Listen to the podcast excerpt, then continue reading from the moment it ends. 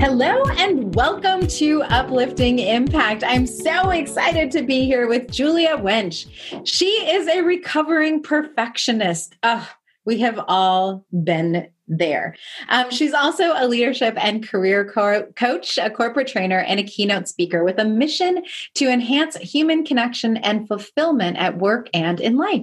And what she does is she uses positive psychology and her blueprint, which is called the Authenticity Guide, to really provide some of the soft skills and training to individuals, corporates, and university teams. We are so excited to be able to have her here because we share a lot of passions. Uh, I think number one, we're both both passionate about leadership. We're both passionate about social impact and we're both passionate about social entrepreneurship. But the reason that we're here having this conversation today is because we're also really passionate about diversity, equity, and inclusion. So, welcome, Julia. Thank you so much. It is an absolute pleasure to be here, and I'm a big fan. So, just really excited for the conversation. Oh, well, thank you. I just appreciate you taking time out of your very busy schedule uh, to spend to spend some time with us. And I really am excited too because we don't always get a chance to talk to people who are coming at this work from a leadership perspective. So maybe let's start there and just tell us a little bit more about what you do in the in the world of leadership and personal development. Yeah. So, as you mentioned, I'm the founder of the Authenticity Guide. And so uh, I'm a, a, career development and leadership coach. And I work with individuals and corporations and universities. And I, I coach on leadership skills. And I also give workshops and facilitate on topics like imposter syndrome, work-life balance, EQ and leadership. This this kind of phrase, soft skills that I so detest. Um, actually, I think these are essential skills of leadership to be a really great leader. Um, are things that I teach and work with my clients on. That's so awesome. And I do get really annoyed too with the idea of like soft skills because you're like, how about let's label them the most important skills that you could ever need in order to be a leader? It just seems like that's maybe too long. yeah. Yeah. No, I think it could work though. We could hyphenate, we could acronym. Yeah, let's work on that.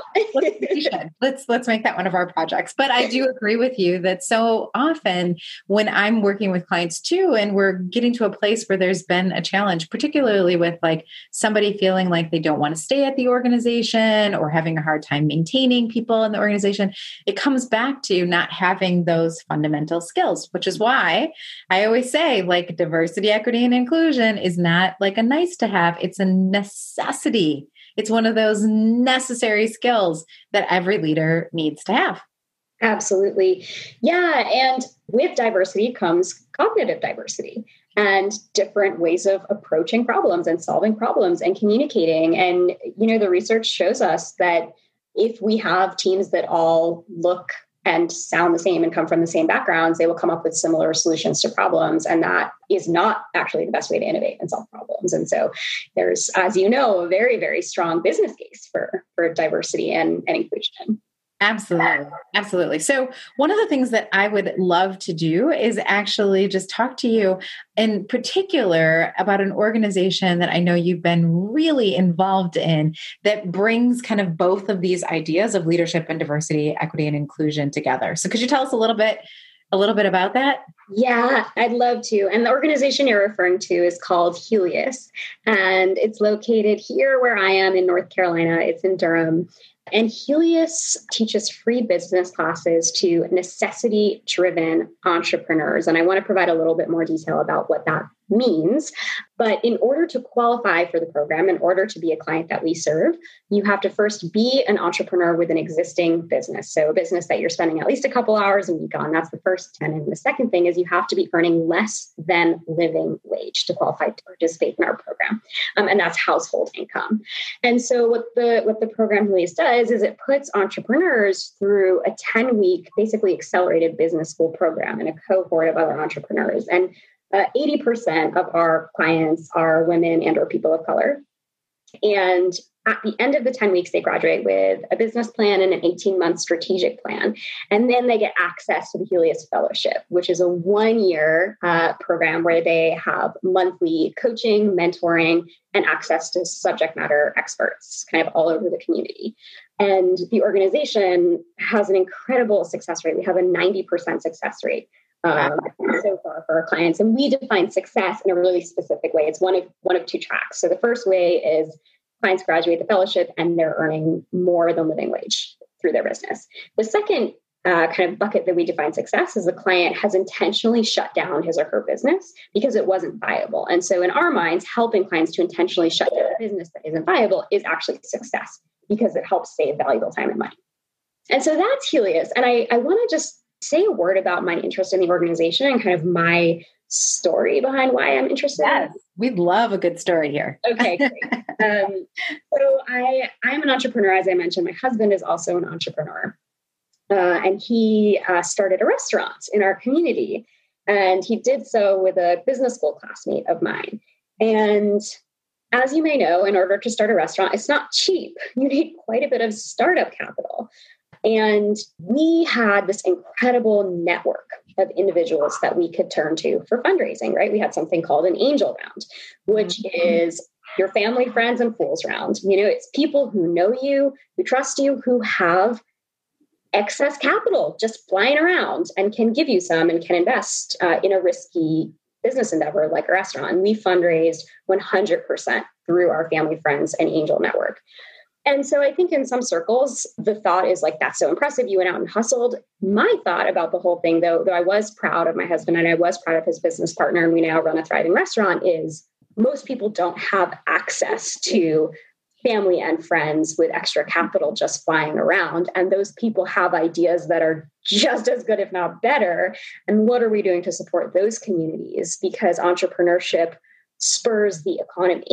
it creates jobs, it creates livelihoods. People, if you're an underrepresented minority who starts a business, you're more likely to hire underrepresented minorities in your business. You're more likely to have a catalytic effect on communities that you come from. And so we know all this. And I just was really troubled by how easy it was for us to raise money and start a business. And so Helius executive director Gerard Staten and I became good friends. He is just this really inspiring individual who I'll give you all the links so your listeners can look up Helius, and and the rest is kind of history. And so we have um, become a great team under you know his leadership, uh, and we've served over sixty entrepreneurs in the community.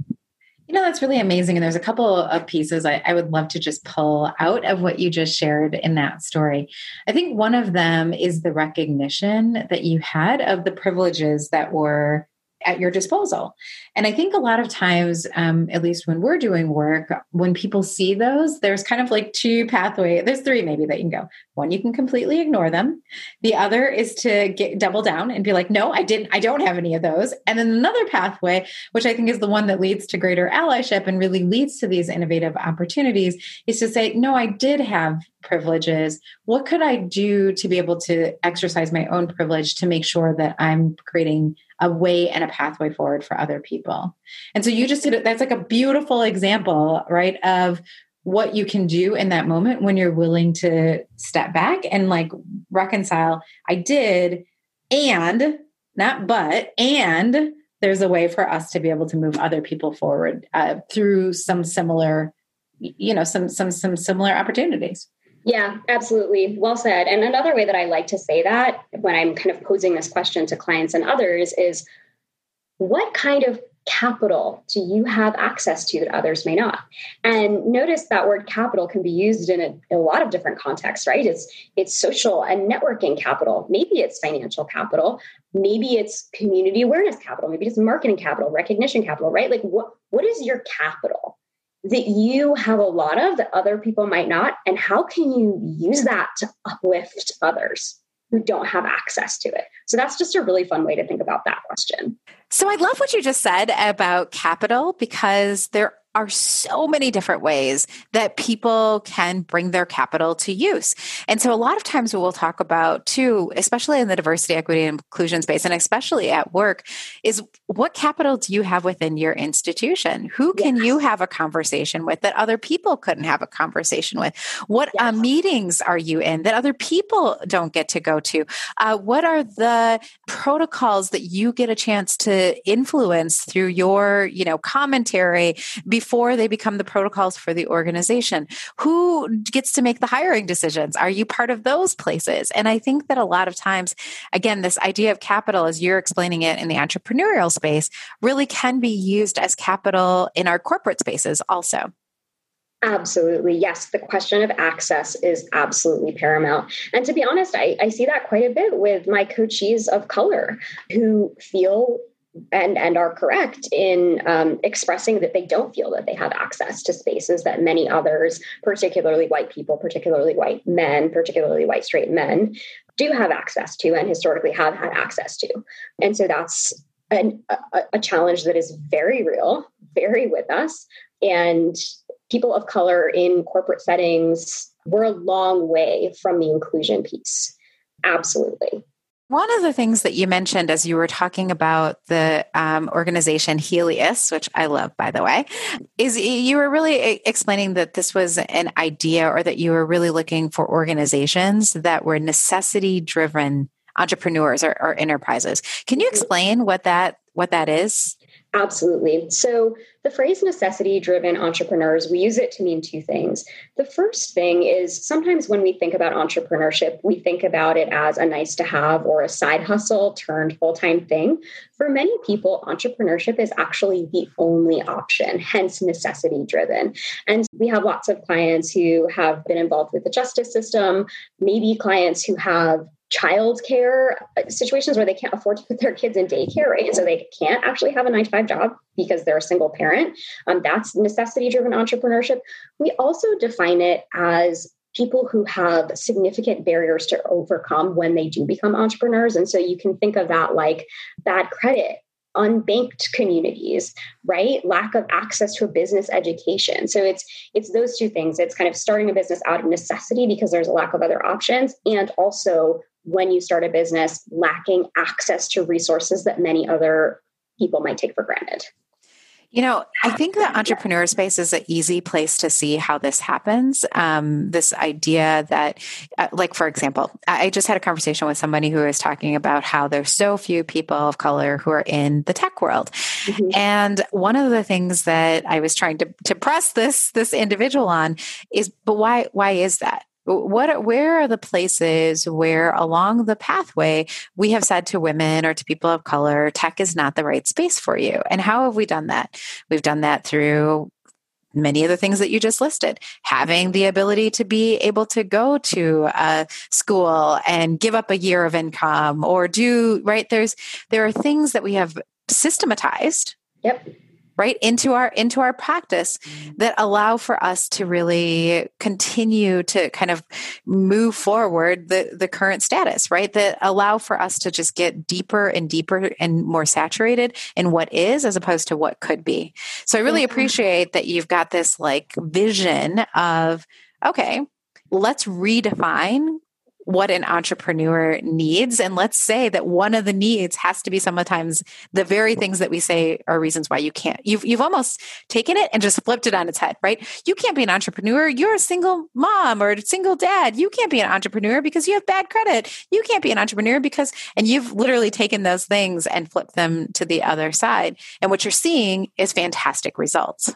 It's incredible um, having people be in charge of their own businesses, in charge of their own destiny, calling the shots, making all of the business decisions, and having the freedom that comes along with that uh, can be so invaluable for so many individuals. So, I'm going to put a challenge forward for our listeners. If you are in an industry right now and you have a list of reasons why people can't join your industry or join your organization, you know, they don't have a college degree, they don't have a, uh, my challenge is going to be what if you flipped it? What if you said that eh, what we're really looking for are people who have the things that are currently on our like no fly list, right? Like on our no, no, that's not going to fly here, right? Uh, uh we, we're going to take that list and we're going to actually look at what kind of candidates we would get if if we flipped it and we said we're we're actually actively looking for for people who are on that side of of the ledger right now. I, I think it'd be such an incredible, even just a thought exercise. I think it's incredible. And I think the other thing that comes to mind, even just as that exercise, is you know, many companies give bonuses to employees who refer people to the company who end up getting hired.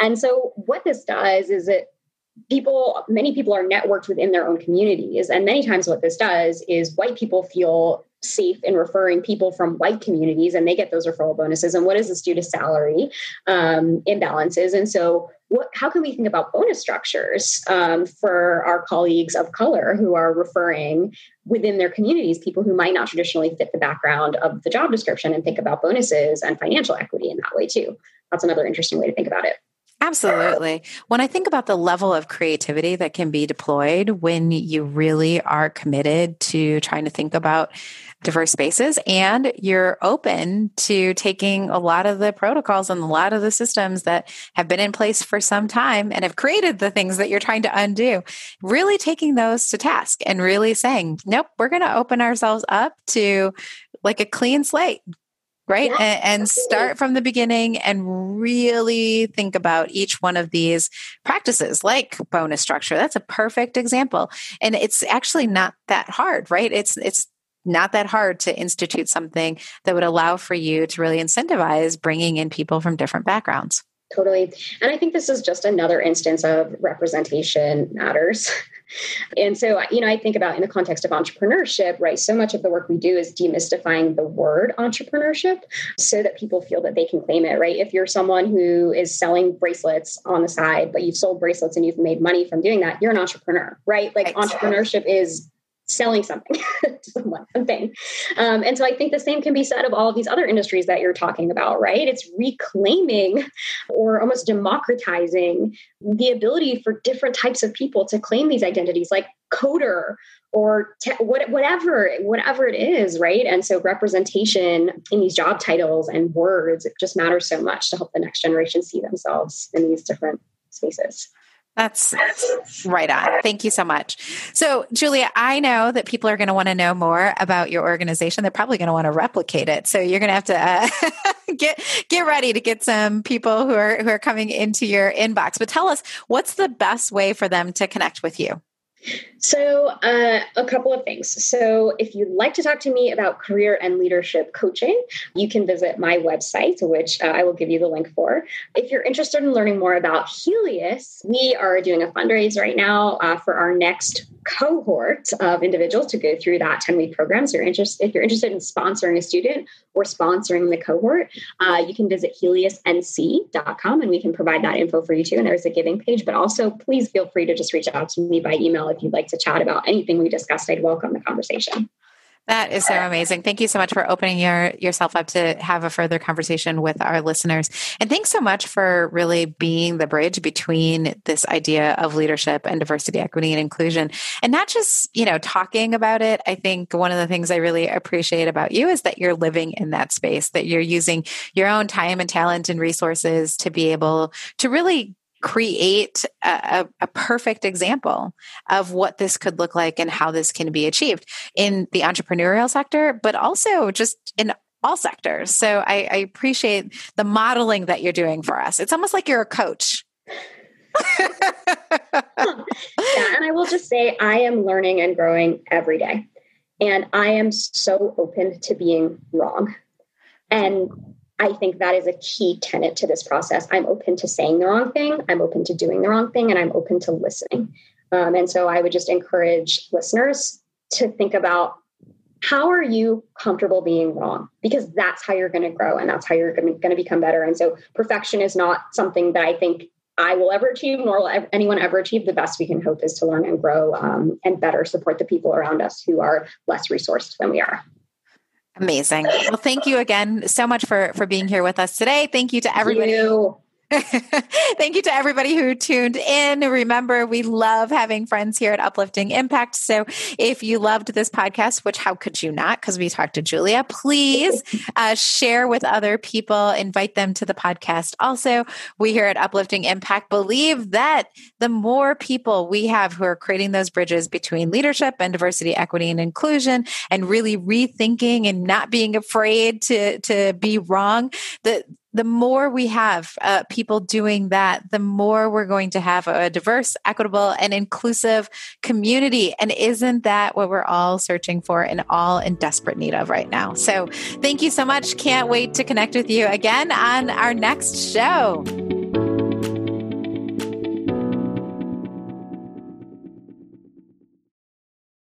This podcast is a part of the C Suite Radio Network.